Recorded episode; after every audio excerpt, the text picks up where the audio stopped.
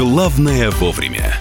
На четверых жителей Архангельска завели дело после попытки э, устроить над одним человеком самосуд. Э, уголовное дело возбуждено по статьям «Групповое похищение человека с применением насилия». В этом преступлении подозреваются четверо местных жителей в возрасте от 26 до 37 лет. Вот этот вот самосуд, э, видео с ним разлетелось по интернету. Ну, и я думаю, что все подробности сейчас мы будем узнавать. Э, тем более, что вот уголовное дело возбуждено. Роман Лялин, корреспондент «Комсомольской правды» с нами на прямой связи. Роман, привет. Здравствуйте. Да, здравствуйте. Ну, давай все, все подробности этой истории. То есть э, мужчину действительно взяли, увезли и совершили над, ними, на, над ним насильственные действия, потому что его подозревали. Ну а в чем ты сейчас расскажи нам сам, пожалуйста. Да, полтора месяца назад в этом поселке начались нападения, ну, как сообщают местные жители, на женщин и детей. Все началось с того, что на женщину вот прямо возле школы вечером напал неизвестный мужчина, якобы с ножом, потребовал деньги, сломал ей челюсть, сломал ей руку, после чего забрал банковскую карту, карточку и исчез. Женщина написала заявление в полицию, сейчас находится в больнице, но якобы сотрудники полиции так и не нашли преступника. После этого нападения повторились. Сообщается о том, что вот напали на пятилетнего мальчика, но его э, его удалось спасти, потому что мимо проходили женщины, которые подпугнули преступника. Также нападение было на 15-летнего подростка. У него забрали деньги, угрожали ножом. После этого местные жители начали сами искать возможного преступника, хотя полиция объясняет о том, что к ним действительно поступали заявления. Из них три заявления нападения на женщину, но никакому оружию не говорилось. Кроме того, двум женщинам был причинен легкий вред здоровью, одной женщине не был причинен вред здоровью. Заявления о том, что были нападения на детей, не поступали. А, Ром, ты вот, сейчас но... перечислил нападения, которые якобы совершал один и тот же человек. Вопрос самый э, такой, наверное, важный. А почему подумали именно вот на того, кого в итоге э, взяли, похитили, ну, увезли? Почему именно на него? На него показывали местные жители. Это была разослана оперативка, он подходил под ориентировку, этот человек. Сами сотрудники сами сотрудники полиции говорят о том, что подозревать, что именно этот человек совершал все покушения или хотя бы одно, пока нет никаких доказательств. Но местные жители провели собственное расследование и почему-то решили, что именно приезжий совершал такие преступления. Этот мужчина, он сам приехал из Дагестана, вот они, его почти никто не знает, а его девушка, которая с ним сожительствует, якобы рассказала своей подруге о том, что вот в последнее время он приходит поздно вечером, у него появились деньги, хотя он безработный, и чего-то опасается. Вот поэтому местные жители в социальных сетях опубликовали даже его адрес, несколько раз ездили по этому адресу, но никто дверь не открывал, а вот четверо строителей, которых сейчас обвиняют в преступлении, они тоже решили разобраться, приехали по адресу, как рассказывает жена одного из строителей, они постучали, открыла дверь девушка, запустила их, сам мужчина прятался под одеялом. Они с ним поговорили, пообещали, что не будут его трогать, если окажется, что он не виновен посадили в машину, привезли на центральную улицу, где был уже сход местных жителей, там собралось около 30-40 человек. Подожди, вот на этом месте остановимся давай. Давай, раз ты про жену строителя сказал, э, Юрий, Юлия Черемушкина, жена строителя, который один из них, э, который якобы устроил самосуд над э, преступником в Архангельске. Давайте послушаем, что Юля говорит. Ребята, кто его поймали, там их на видео вообще нету, потому что они просто привязали и проходила мимо женщины, они попросили вызвать милицию. Она вызвала, и то, что уже люди проходили, начала собираться толпа, и все начали тыкать, что это он, он. Там женщина говорит, ты же на моего внука, там все на видео видно. Но ребят на видео наши, которые они поймали, их не было, они просто, ну, ушли, чтобы не было никаких лишних этих. Просто мы сейчас вот за это переживаем, их каждый день таскают, их вообще на сутки, сейчас первый день закрыли, через полчаса поймали, как бы, что машину там опознали, поймали, да. Но это-то ладно, через сутки отпустили, как бы там дознаватели, как бы, ну, все, как бы у них там проверяли от их до, как бы раздевали там все шамы, все, что никаких побоев, ну, что они не били. Ничего там никто, никого его не бил, вообще не трогал. Ни мой, ни мои вот эти ребята знакомые, никто его вообще не трогал, потому что у него никаких не было, ни крови, ничего не было. Если бы они избивали, как там пишут, он был бы у столба уже в крови, они его не трогали. Просто привязали столбу, чтобы он никуда не убежал, и вызвали людей. Все, милицию подождали, собралась толпа, все тыкали на него. Ребята спокойно просто уехали, через полчаса их поймала милиция. Через сутки их отпустили. Слушайте, а, вот хочется уточнить. Э, говорят одно, жена говорит совершенно другое. То есть э, действительно не было ни крови, никто никого не бил, не, при, не, не, не укладывал в багажник, не привязывал. Ром, на, на, видео, на видео я видел два удара в лицо по этому человеку, который уже привязан был к дереву. Нет, там я видел около удар, ударов 6-7 точно. Уда, ударов били. 6-7. Били. Да. А- И знаете, я еще хочу, чтобы мы далеко не ушли, уточнить. А, вот вы сказали, что, мол, у него деньги появились, его подруга показала это.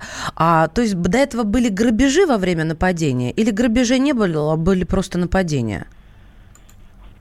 Сотрудники полиции сообщают о том, что официально зарегистрировано три грабежа э, на совершенных в отношении женщин. В отношении детей грабежей, по их словам, не было.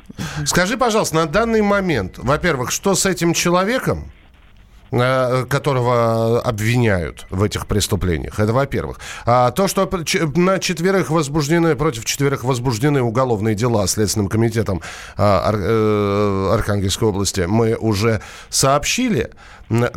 Что на данный момент происходит? Все, э, мне просто интересно, вот этого человека, которого били, которого обвиняют э, в, в преступлениях, он задержан, он находится на свободе, Э, против него что-то возбуждено или нет? Он был сразу же, ну, после самосуда доставлен в полицию, там его опросили и отпустили. Сейчас он жертва, потерпевший по уголовному делу о похищении. Никаких обвинений против него не выдвинуто. А следственные Вот. органы заявляют по поводу поимки настоящего, реального, на их взгляд, преступника, а следствие отчитываются?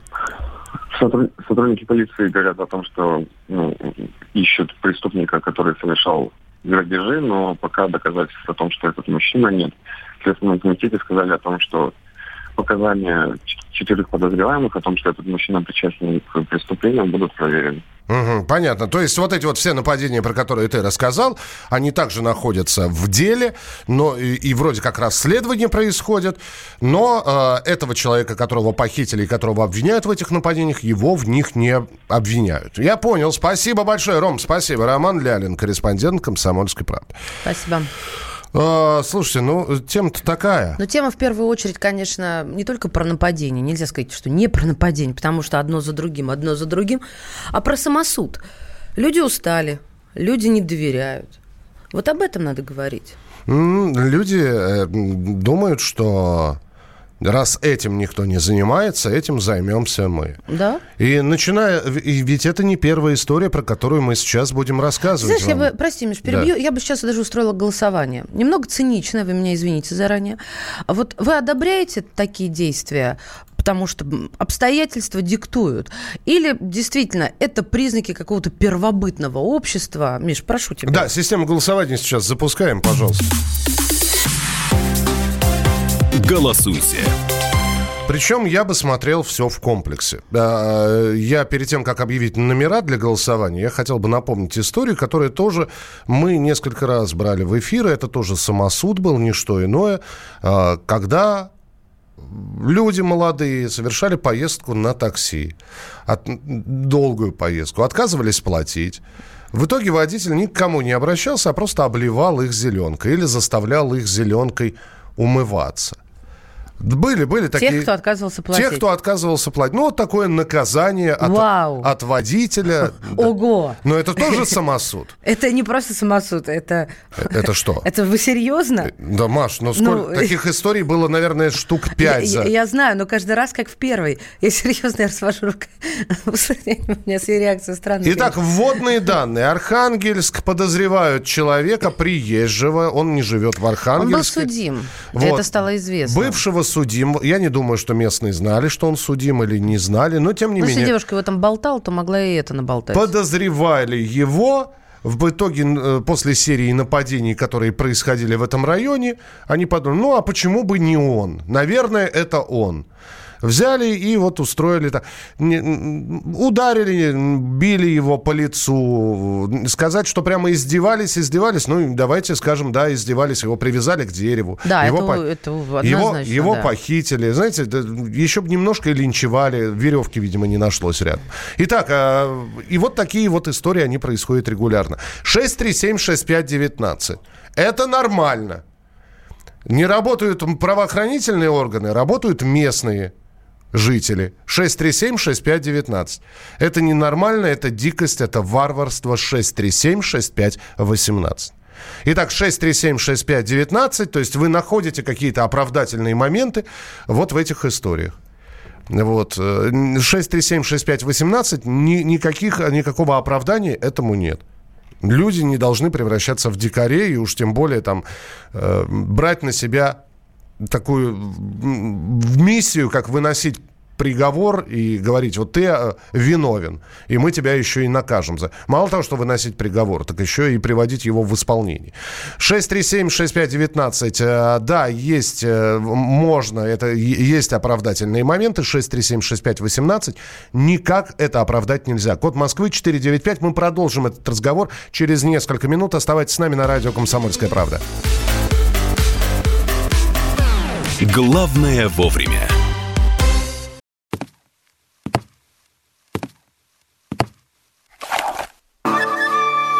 Это была тяжелая неделя. Хороший. Ребята, давайте жить дружно. Плохой. Понимаете, не признавали у одного кандидата подпись его родного отца. Злой. А вот что у нас в России, вот что у нас в России. Бред, да? Николай Платошкин подводит итоги недели. Каждую пятницу на радио «Комсомольская правда» в 6 вечера по Москве.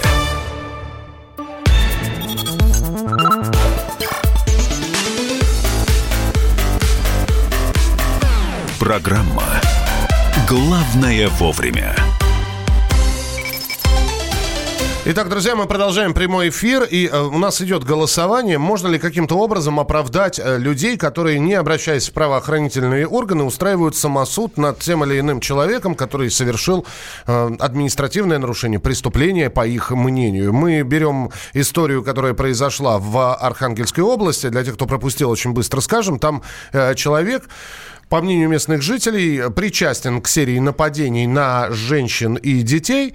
И вот его отловили, его увезли, его привязали к дереву, э, над ним поиздевались, ударили несколько раз по лицу. И сейчас э, следственные органы, Следственный комитет Архангельской области и Ненецкого автономного округа возбудили уголовное дело в отношении четверых жителей областного центра, которые пытались совершить самосуд над мужчиной. Мы спрашиваем у вас, как вы относитесь к самосуду, когда обстоятельства предлагаемые, да, которые вот случились и в Саратове, и в Красноярске, диктуют вот такое поведение, защищая своих, бей чужих. 8 9 6 7 200 ровно 9702, это WhatsApp и Viber. А голосование 6376519, можно найти оправдательные моменты этим действиям. 6376519, э, э, это никак не оправдывает совершенно 637-6518, код Москвы 495. А у нас на прямой связи Владимир Новицкий, адвокат, правозащитник, президент Российской секции Международного общества прав человека. Владимир Михайлович, здравствуйте. Здравствуйте. Здравствуйте. Ну, такие истории, они регулярно происходят э, в разных регионах. Мы здесь уже несколько историй вспоминали. Но вот сейчас самое громкое в Архангельске. И вот э, люди вроде бы как бы хотели защитить своих близких от нападений детей, а в итоге стали уже подсудимыми и фигурантами уголовных дел. Э, некоторые говорят, что вот эти вот попытки совершить самосуд над э, преступниками, не обращаясь в правоохранительные органы, это первобытное поведение человека. Это не поведение людей, э, которые живут в социуме и в гражданском обществе. Что вы скажете? Ну, во-первых, э, я позволю себе поправить вас, сказать, что регулярности в таких случаях и событиях нет. Мы, конечно, не Лузиана или э, не Калифорния или не Техас 19 века, где суд Линча был скорее правилом, чем исключением. Э, с точки зрения права и прав человека, безусловно, такие действия являются недопустимыми э, и э, должны пресекаться. В данном случае лица, которые совершали данные действия, подлежат ответственности, например, за незаконное лишение свободы и, возможно, побои или причинение вреда здоровью данного человека. Вместе с тем, с точки зрения обывателя, наверное, где-то они могут оправдать подобные события, если на самом деле, конечно, э, всегда таким событиям э, предшествует обращение в правоохранительные органы, которые не всегда могут э, установить виновное лицо. И тогда вот подобные подозрения, примерно как в свое время охота на ведьм в Средневековье, где э, человек э, немножко выглядящий иначе, э, осуществляющий какие-то действия, которые окажутся нестандартными, может э, вызывать подобное подозрение и при определенном накале страстей, я не беру пример, конечно, тот, который произошел с э, бедной девочкой э, недавно, совсем недавно, угу. разве э, а когда длящиеся события такие вот э, накапливаются, и э, люди, э, самостоятельно анализируя ситуацию, могут приходить к неверным выводам. Но в любом случае данные действия не э, могут в цивилизованном обществе быть э, признаны законными, обоснованными и справедливыми, и лица, которые совершают их в отношении такого подозреваемого, подлежат ответственности. А вот в суде оправданием э, сложившиеся обстоятельства не могут служить? Ну, на самом деле, э, если э, будет рассматривать дело суд присяжных, если вдруг еще установлено будет, что э, данное лицо на самом деле причастно к э, тем деяниям, которых его подозревали, то оправдательный вердикт вполне возможен.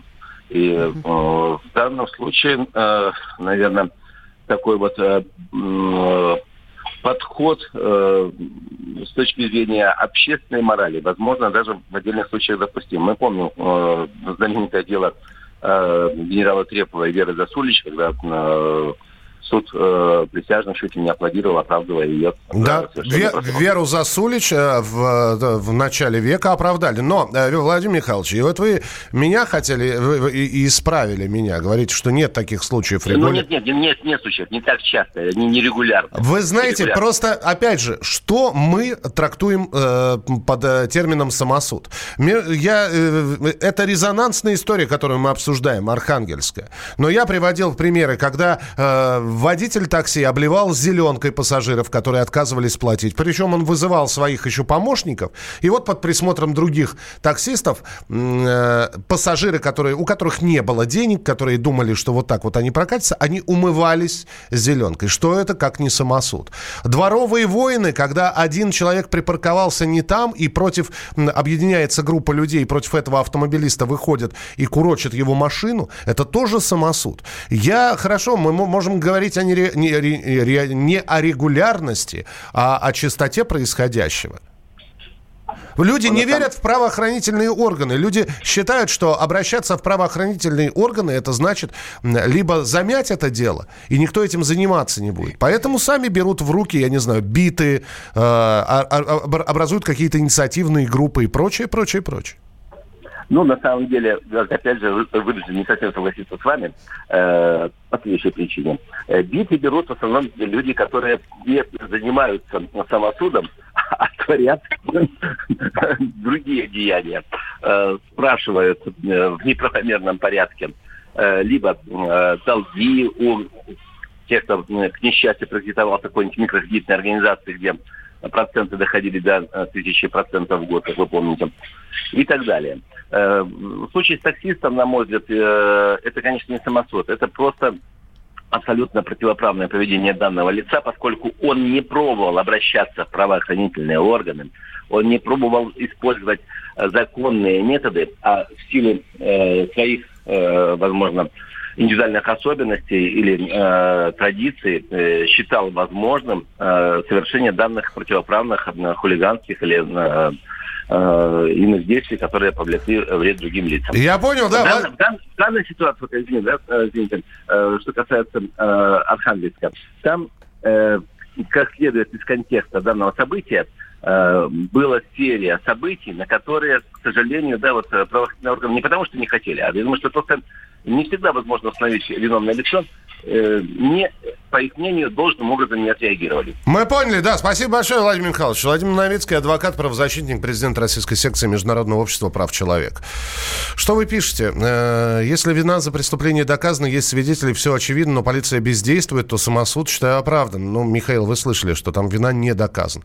Вину может доказать суд. А мне кажется, что это все случай самосуда свидетельствует о полном отсутствии власти в стране, пока все движется самотеком, но скоро может рвануть. Власти пора бы уже прекратить накопление капитала для себя и своих отпрысков и заняться страной Валерий, город Ессентуки.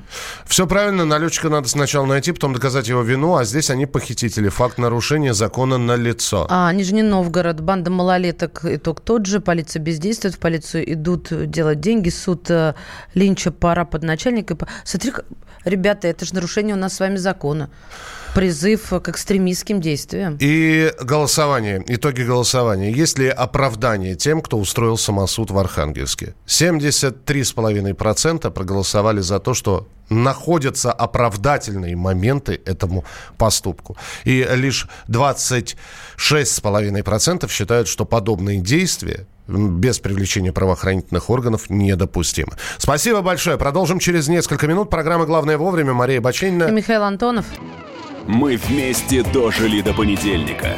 Вовремя рассказали тебе о главном во вторник, среду и четверг. А теперь встречай пятницу! На радио «Комсомольская правда» новая программа. Каждую пятницу в 8.00 Сергей Мардан и Надана Фридриксон.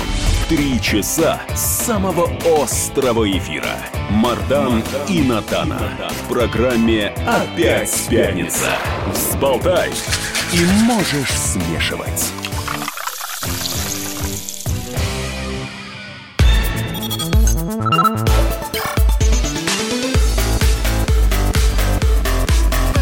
Программа «Главное вовремя». Прямой эфир программы «Главное вовремя» Мария Бачинина. И Михаил Антонов, здравствуйте. Верите ли вы статистике? разным статистическим данным, исследованиям, которые периодически появляются в том числе и в нашем эфире. Ну, э, особенно, когда это все э, касается нас. А, потребление такого-то продукта на душу населения, э, средние зарплаты. Я бы сказала, не то, что нас касается, а всегда улучшение показано. Показаны вот, улучшения. Улучшение вот. вызывает очень сильные сомнения. Буквально накануне мы говорили, где самый дешевый, где самый дорогой хлеб. Хотя mm-hmm. мы понимаем, mm-hmm. что все это на самом деле притянуто за уши. И дешевый и дорогой хлеб можно найти везде. Почему мы об этом стали говорить? Продолжительность жизни россиян, отсчитывается Минздрав, увеличилась более чем на 8 месяцев по сравнению с показателями прошлого года. Сейчас средняя продолжительность жизни в России составила 73 года и 6 месяцев. Ну, то есть 73 с половиной года. При этом показатель общей смертности на тысячу человек снизился на 3%. В общем, увеличилась жизнь. И, можно сказать, одновременно с этой новостью мы можем прочитать слова премьера Медведева о том, что он выступил с резкой критикой в адрес глав субъектов. А, о чем он критиковал? Он критиковал, что, мол, специально подгоняют данные о смертности под действующие нормативные акты, чтобы цитирую, не прилетела по голове и сказала, что будет с этим, если узнает, разбираться очень жестко.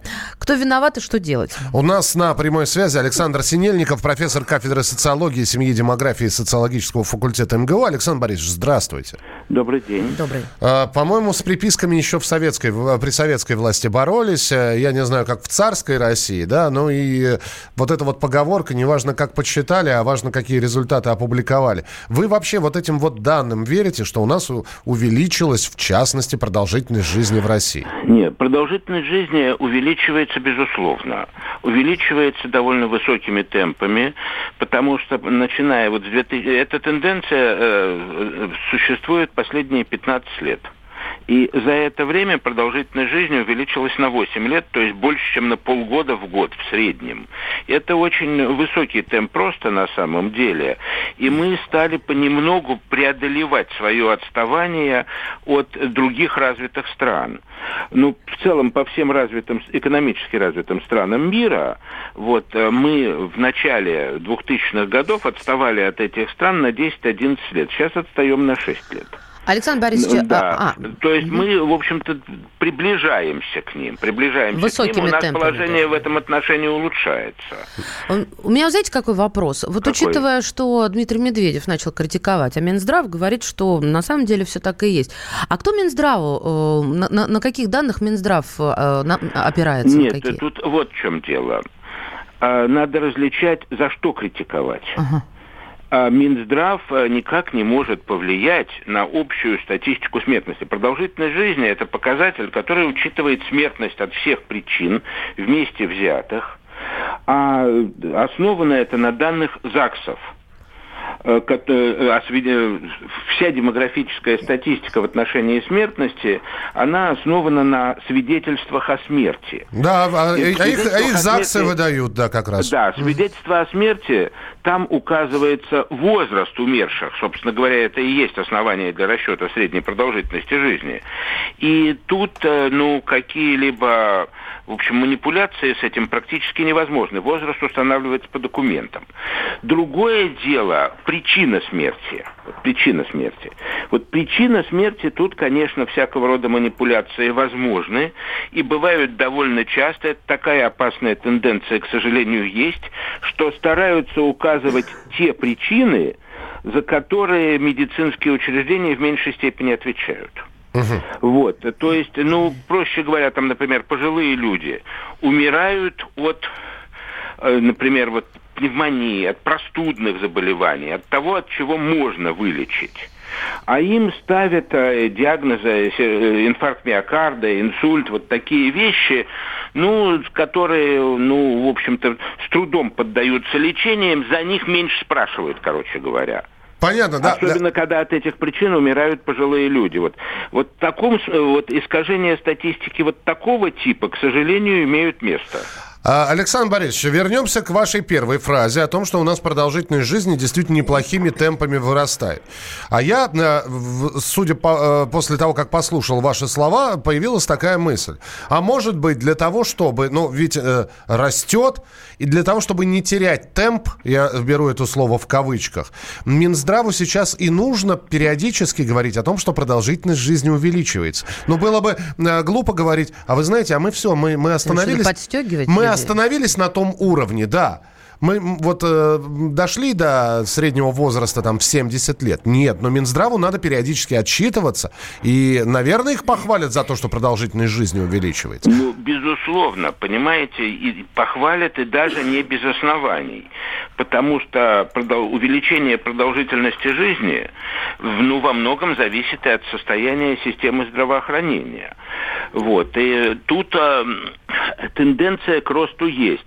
Но поскольку статистика смертности, она анализируется, так сказать, в разрезе причин, в разрезе причин, а Минздрав ставит, э, ставит себе задачи, э, значит, снизить смертность от причин определенного типа, ну, в частности, вот опять же, вот ну, там, например, добиться каких-то успехов э, в борьбе с инфекционными заболеваниями, с простудными заболеваниями, там, ну, по классам причин смерти есть.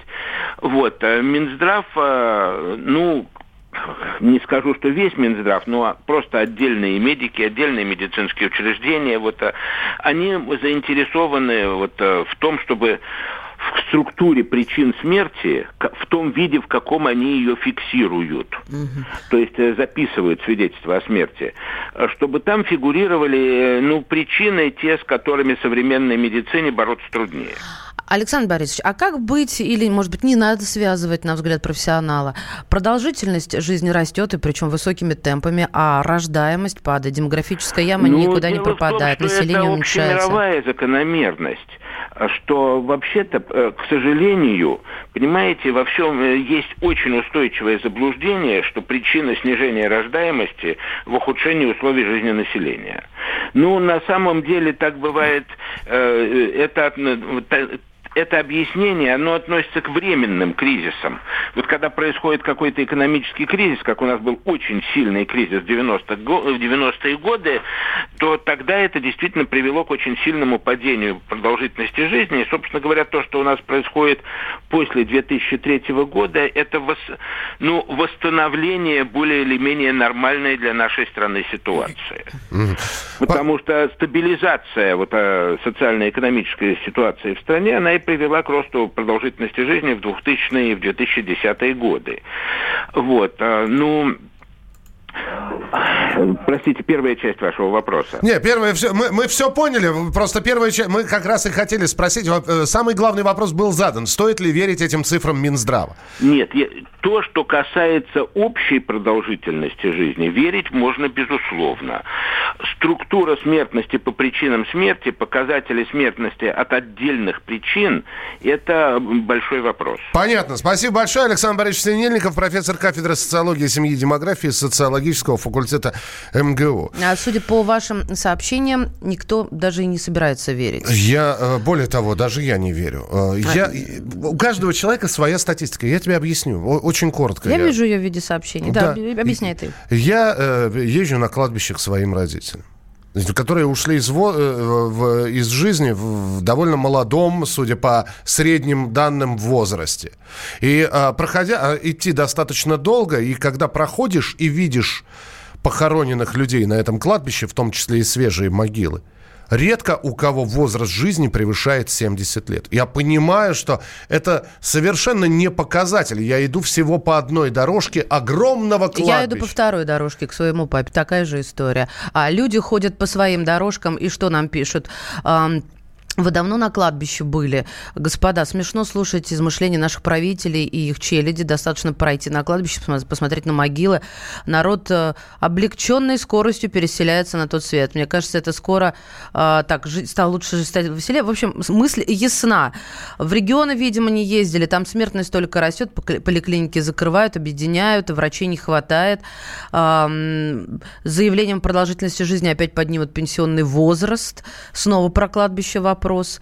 А, но не все согласны. Не все с этим согласны. А, мнение сотрудника Центра демографических исследований Высшей школы экономики Екатерины Щербаковой тоже должно прозвучать. Ну, вообще-то как бы тенденция есть такая повышательная. Но настолько ли повысилась, это можно будет сказать по итогам года. Пока это предварительные, я думаю, оценки. А Минздрав, по всей видимости, как бы это в оперативном режиме отслеживает. И тут еще, может быть, неполная информация о числе умерших, тем более без детальной разбивки по возрастам. Поэтому я думаю, что это предварительная оценка. Услышали мнение Екатерины Щербаковой, старшего научного сотрудника Центра демографических исследований Высшей школы экономики. Э, обманывают или на кладбище не бывают? Ну, вот статистика это такая штука, вы понимаете?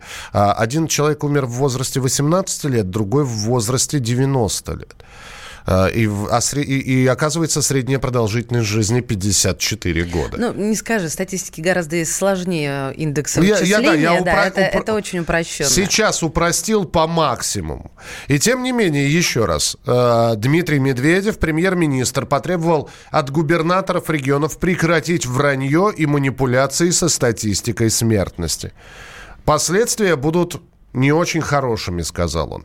Мы продолжим через несколько минут. Оставайтесь с нами. 8 9 6 7 200 ровно 9702. Это ваше сообщение на Viber и на WhatsApp. Главное вовремя. Чиновникам в России не до шуток. За них взялись Андрей Рожков и Михаил Антонов.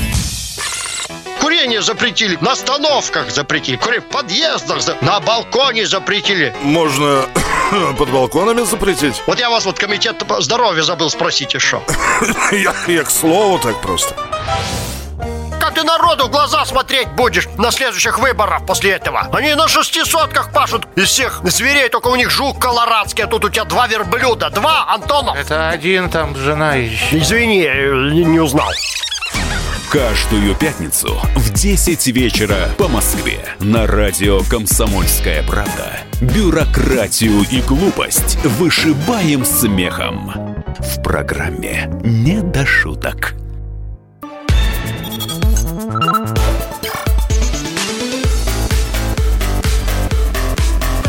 Программа «Главное вовремя». Здравствуйте, друзья. Это «Главное вовремя», прямой эфир. Мы здесь сейчас не одни. У нас по традиции присоединяются коллеги, которые рассказывают вам о том, что вас ждет в эфире «Комсомольской правды». Елена Афонина прямо сейчас о программе «Радиорубка». Не переключайтесь. Здравствуйте, коллеги, наши уважаемые радиослушатели. Чтобы жить стало лучше, сытнее и дольше, в нашей стране реализуются национальные проекты. Сейчас их 14 от здравоохранения, образования и демографии до цифровой экономики и поддержки занятости. На каждый выделяются солидные суммы. Ну вот, например, здравоохранение. На реализацию этого нацпроекта выделено почти полтора триллиона рублей. Но на что потратят эти деньги управленцы и чиновники на местах? И где где обнаружится слабое звено в этой цепочке от идеи до реализации, который, кстати, затягивается. Об этом депутаты напомнили главе счетной палаты. Так смогут ли благие цели стать реальностью и изменят ли нацпроекты Россию? Об этом после 18 часов по московскому времени в программе «Радиорубка» поспорят депутат Госдумы Евгений Федоров и председатель общественной организации Центр противодействия коррупции в органах государственной власти Виктор Костромин. Присоединяйтесь. Главное вовремя. Ну что, есть хорошие новости. Доработанный законопроект о развитии виноградарства и виноделия внесен в Госдуму группой парламентариев от всех фракций. Значит, новый закон должен решить задачу защиты отечественных виноделов, а, развивать эту отрасль.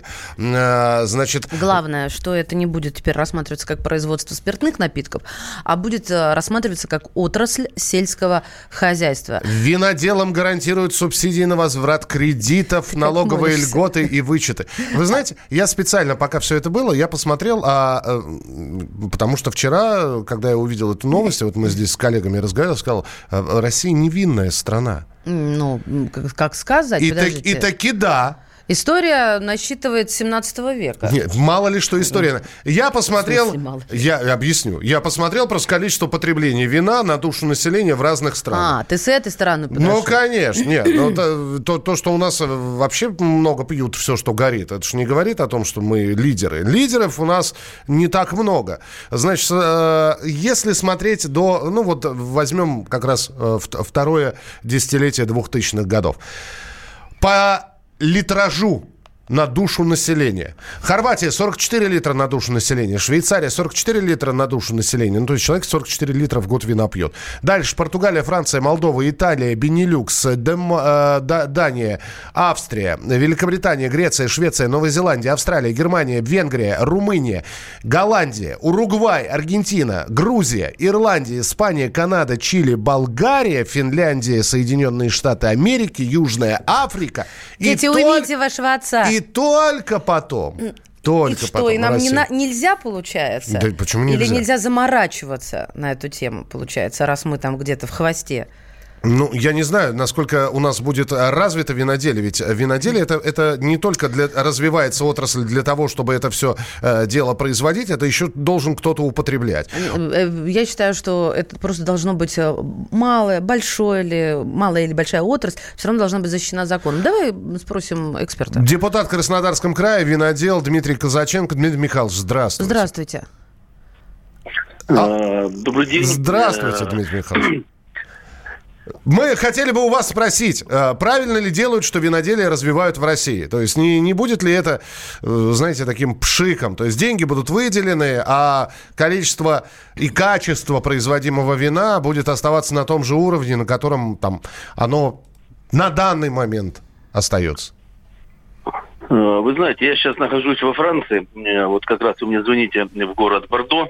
И вы знаете... Это мы удачно попали, да.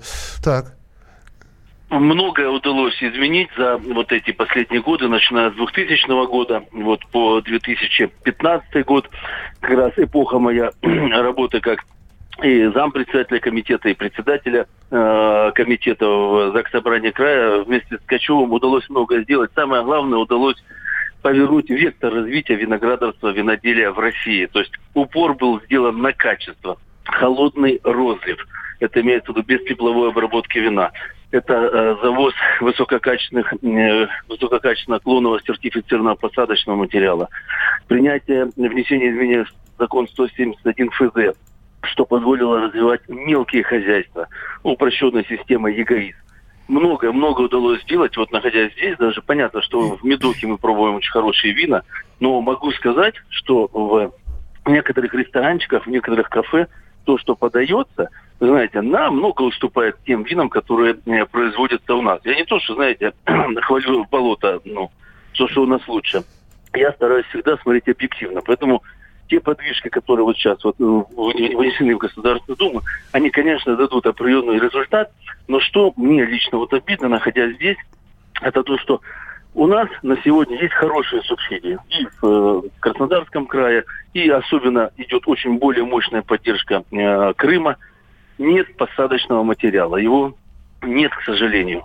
Вот это самая главная проблема для Российской Федерации. А то, что мы производим, в основном это материал, ну, в основном рядовой, и его, конечно, 5-6 миллионов саженцев э, в год, то, что имеет Российская Федерация – ну, будем говорить, ну пусть 7 миллионов, отчастую непонятного качества.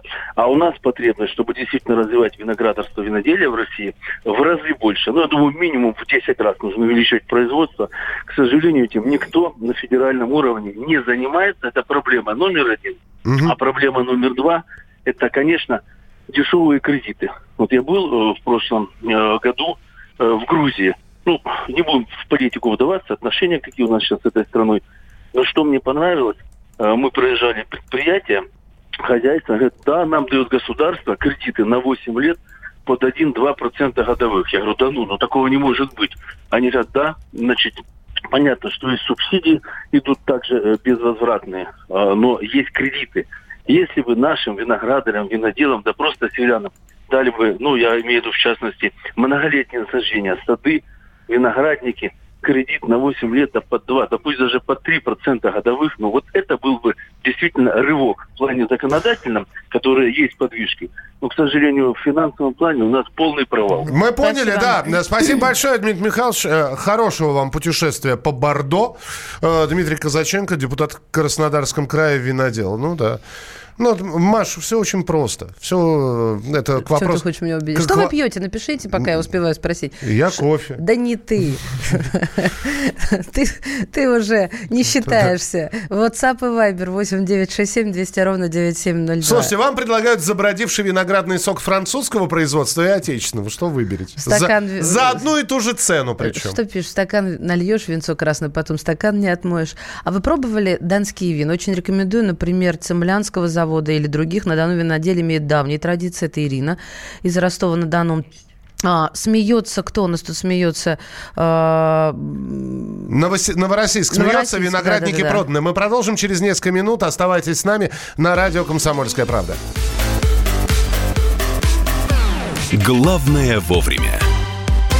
Я вспоминаю, тебя вспоминаю.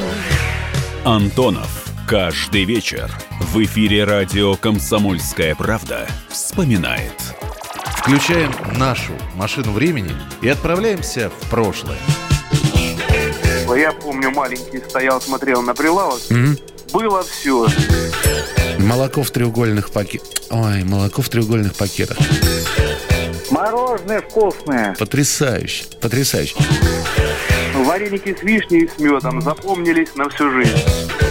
Таких я больше не ел. Программа Михаила Антонова «Дежавю». По будням в 23.00. Антонова много не бывает.